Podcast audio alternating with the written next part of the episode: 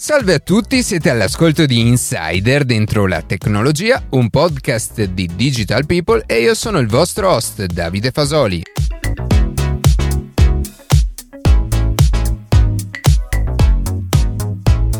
Oggi cercheremo di capire come la tecnologia che ci circonda, se usata in modo eticamente scorretto, può avvicinare la nostra realtà al romanzo distopico 1984 di George Orwell. Prima di passare alle notizie che più ci hanno colpito questa settimana, vi ricordo che potete seguirci su Instagram a chiocciola dentro la tecnologia, iscrivervi alla newsletter e ascoltare un nuovo episodio ogni sabato mattina su Spotify, Apple Podcast, Google Podcast oppure di direttamente sul nostro sito.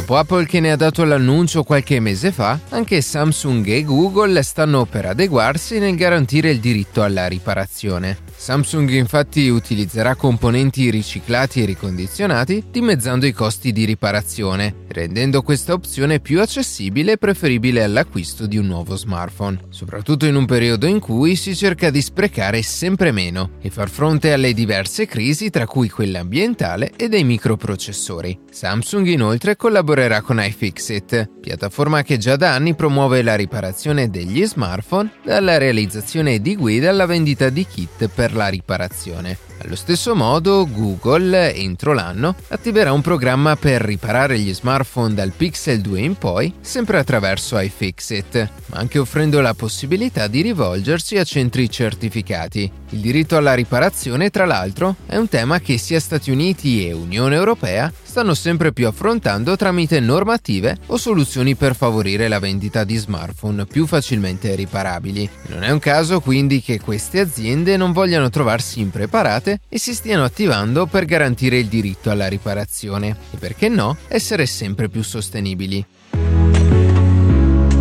Durante il mese di febbraio la Marina Militare Americana ha testato un sistema laser in grado di sparare un raggio invisibile ad occhio nudo. Il test è stato condotto su un drone che per la prima volta è stato colpito da un raggio ad alta energia completamente elettrico. Il sistema, conosciuto come Layered Laser Defense, LLD, è stato progettato e costruito da Lockheed Martin per fungere da sistema dimostrativo in grado di contrastare i sistemi aerei senza pilota e le barche d'attacco rapido con un laser ad alta potenza. È in grado di utilizzare anche il suo sistema elettro-ottico per tracciare le minacce aeree in arrivo. Questi test dimostrano uno sforzo ampio da parte della comunità di ricerca e sviluppo navale per maturare tecnologie tecnologie e mettere in campo armi laser in grado di affrontare molteplici minacce. Le armi laser forniscono una nuova precisione e velocità di ingaggio per le unità della Marina americana, offrendo anche una logistica semplificata, più sicura per le navi e i loro equipaggi, poiché i laser non dipendono dai tradizionali propellenti o dagli ordigni a base di polvere da sparo che si trovano normalmente sulle navi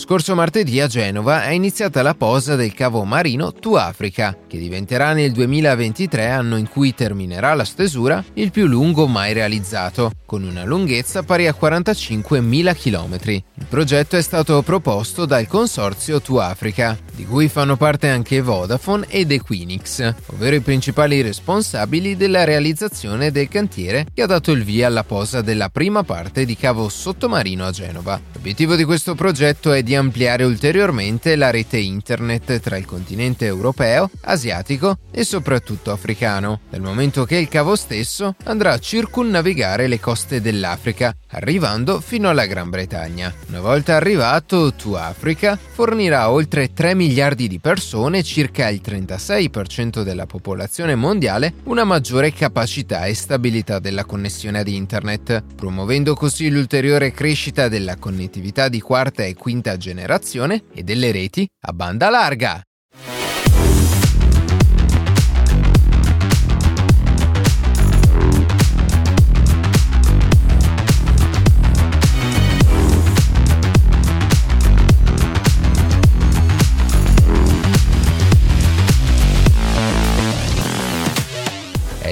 1984. Il mondo è diviso in tre grandi superpotenze. Da una parte troviamo l'Eurasia composta dall'ex Europa e Russia, dall'altra l'Est Asia formata dall'Unione del Sud-Est Asiatico e infine l'Oceania, un enorme superstato che comprende fra le varie nazioni anche le Americhe e la Gran Bretagna. In questa realtà gli assetti geopolitici si sono definiti con la conclusione della Terza Guerra Mondiale. In ognuno di essi regna un regime totalitario assoluto, tra i quali spicca in questa storia il Soching dell'Oceania. A capo di questo superstato vi è il Grande Fratello, un partito unico che controlla ogni cittadino dell'Oceania attraverso una serie di telecamere disposte in ogni angolo del paese, anche nelle case delle stesse persone. Ogni forma di privacy è annullata, tant'è che addirittura la televisione viene usata come strumento per individuare irregolarità anche semplicemente espressive nel comportamento delle persone. E chi disobbedisce o lascia percepire dissensi al partito unico viene severamente punito dalla psicopolizia anche con la morte o con il lavaggio del cervello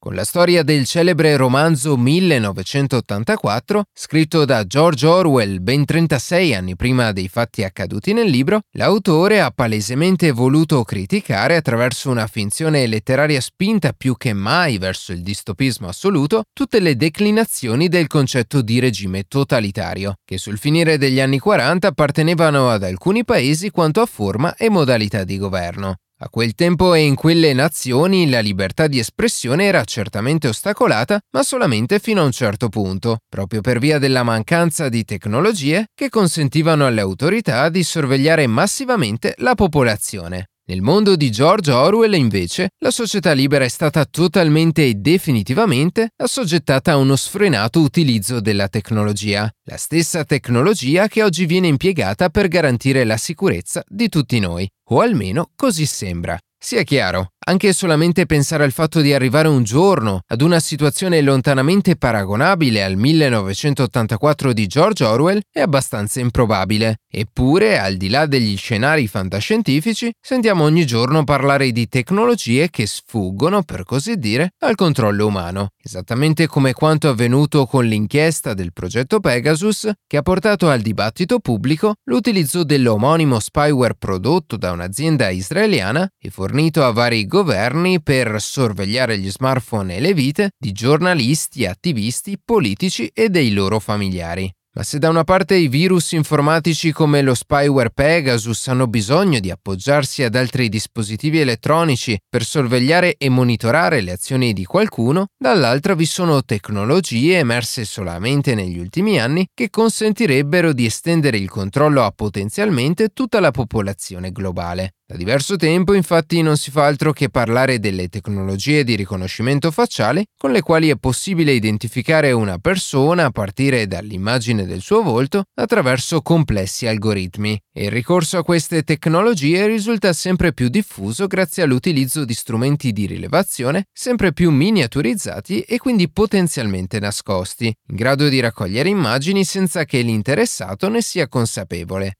Ma ci ritorneremo tra poco. L'acquisizione dei dati di una o più persone oggigiorno poi non avviene esclusivamente attraverso il riconoscimento biometrico. Infatti per capire di cosa stiamo parlando dobbiamo tornare indietro di un paio di anni, quando le restrizioni da Covid-19 iniziarono ad essere implementate dai vari governi di tutto il mondo. Governi che, come ben sappiamo, non hanno adottato le stesse misure cautelari. Perché se in Europa il regolamento generale sulla protezione dei dati ha posto dei limiti all'invasività dei sistemi di tracciamento del virus, in altri stati come la Corea del Sud o la Cina la situazione è andata e sta andando molto diversamente. Mentre infatti in Italia gridavamo al complotto quando il governo decideva di adottare un sistema decentralizzato basato sulla raccolta di codici casuali e anonimi attraverso il Bluetooth, in alcuni paesi asiatici la situazione in quel momento stava prendendo un verso completamente opposto. La Corea del Sud, ad esempio, è stato uno dei paesi che è riuscito a contenere meglio la diffusione da Covid,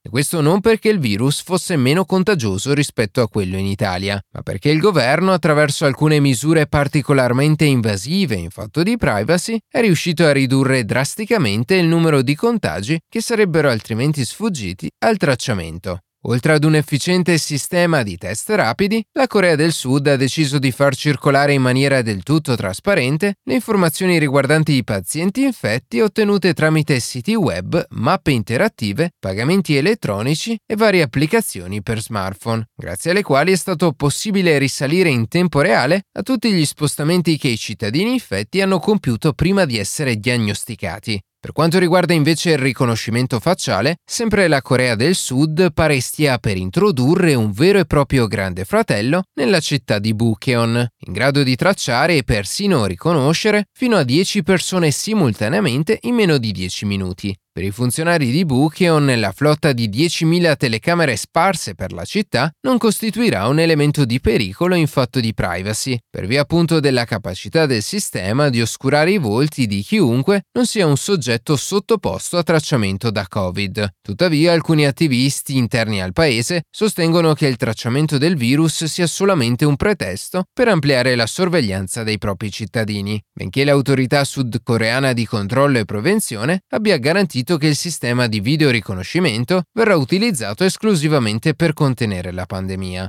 Tornando ora al 2022, dopo aver aperto la puntata citando Il Grande Fratello del romanzo 1984, non possiamo non analizzare il caso dello Stato che in effetti più si avvicina a questo modello di totalitarismo orwelliano. Come ben noto ormai, la popolazione russa al giorno d'oggi non sta ricevendo alcuna informazione imparziale a proposito del conflitto, dal momento che alla televisione di Stato non vengono mai mostrate immagini di bombardamenti sulle zone residenziali ucraine. Di conseguenza, le autorità continuano a garantire che ad essere colpiti siano soltanto gli obiettivi militari. E in Russia chi afferma il contrario rischia fino a 15 anni di prigione. Ad una condanna simile poi si può arrivare anche pubblicando sui social network post che contraddicono le decisioni prese dal governo, come nel caso di una cittadina moscovita di 27 anni, che una settimana dopo la pubblicazione e l'immediata cancellazione di un post su Twitter, ancora prima di essere oscurato, è stata arrestata mentre scendeva dalla metropolitana.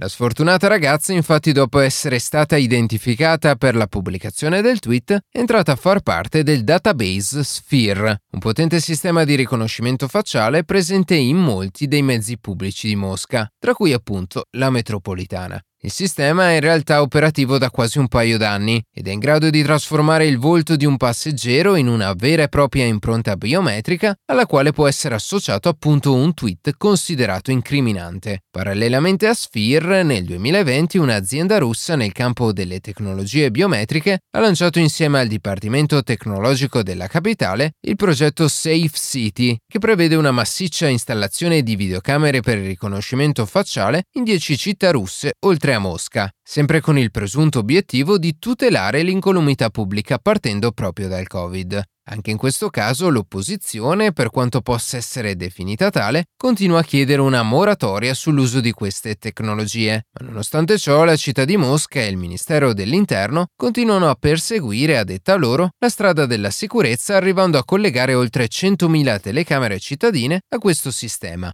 in ogni caso, chiedersi come abbia potuto l'uomo iniziare a sfruttare una tecnologia così controversa e vulnerabile, pur di mantenere un certo livello di sicurezza all'interno della propria nazione, è alquanto lecito, anche perché negli ultimi anni la tecnologia di riconoscimento facciale si è dovuta scontrare con una notevole forza d'opposizione, a fronte anche di un aumento dell'utilizzo di tale tecnologia da parte delle autorità e dei conseguenti casi di identificazioni sbagliate. Un dibattito quest'ultimo che sta prendendo piede anche in Europa, allarmato anche dalla recente decisione di rimodernare un vecchio sistema di condivisione dati in uso tra alcuni Stati membri dell'Unione avviato ancora nel 2005. Prum 2, ovvero l'evoluzione del primo strumento identificativo, sarà secondo la consulente politica del European Digital Rights la più estesa infrastruttura di sorveglianza biometrica mai vista al mondo, dal momento che implementerà il database di informazioni personali anche la tecnologia di riconoscimento facciale. Tra l'altro, le proposte della Commissione europea prevedono anche di fornire alle forze dell'ordine un maggior accesso automatizzato alle informazioni già condivise, il che porterà probabilmente a un'ancora più stretta cooperazione tra gli organi di polizia di tutta Europa.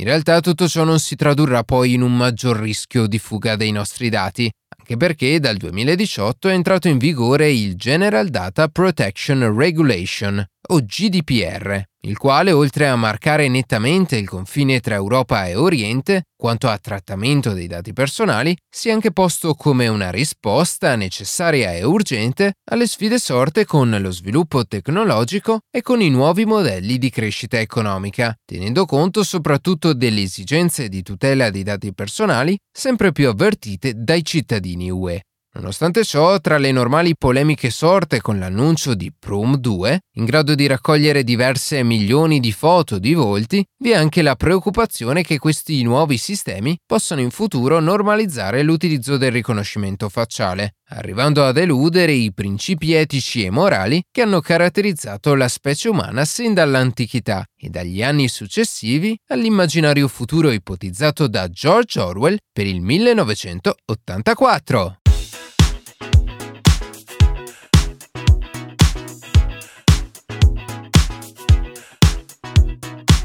E così si conclude questa puntata di Insider dentro la tecnologia. Io ringrazio come sempre la redazione e in special modo Matteo Gallo e Luca Martinelli che ogni sabato mattina ci permettono di pubblicare un nuovo episodio. Per qualsiasi tipo di domanda o suggerimento scriveteci a redazione chioccioladentrolatecnologia.it, seguiteci su Instagram a chioccioladentrolatecnologia dove durante la settimana pubblichiamo notizie e approfondimenti. Qualsiasi caso nella descrizione della puntata troverete tutti i nostri social. Se trovate interessante il podcast condividetelo che per noi è un ottimo modo per crescere e non dimenticate di farci pubblicità. Noi ci sentiamo la settimana prossima.